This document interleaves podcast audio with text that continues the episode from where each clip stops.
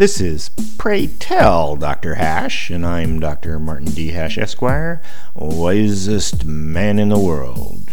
Because the competition just ain't that tough. And these are things I wish someone had told me.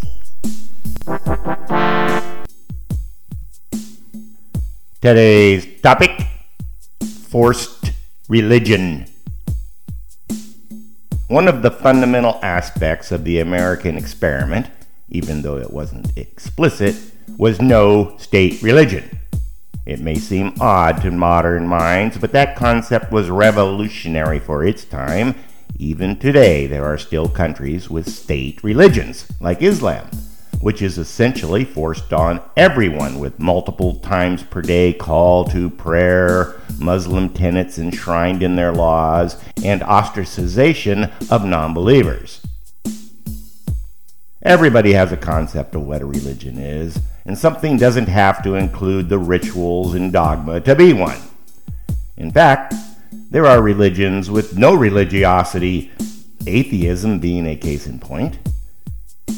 There are movements that have all the components of a religion, but aren't generally referred to as such. The biggest examples today being environmentalism, whose tenets are wrapped up in climate alarmism, and wokeness, a religion based on current racism justified by past racism.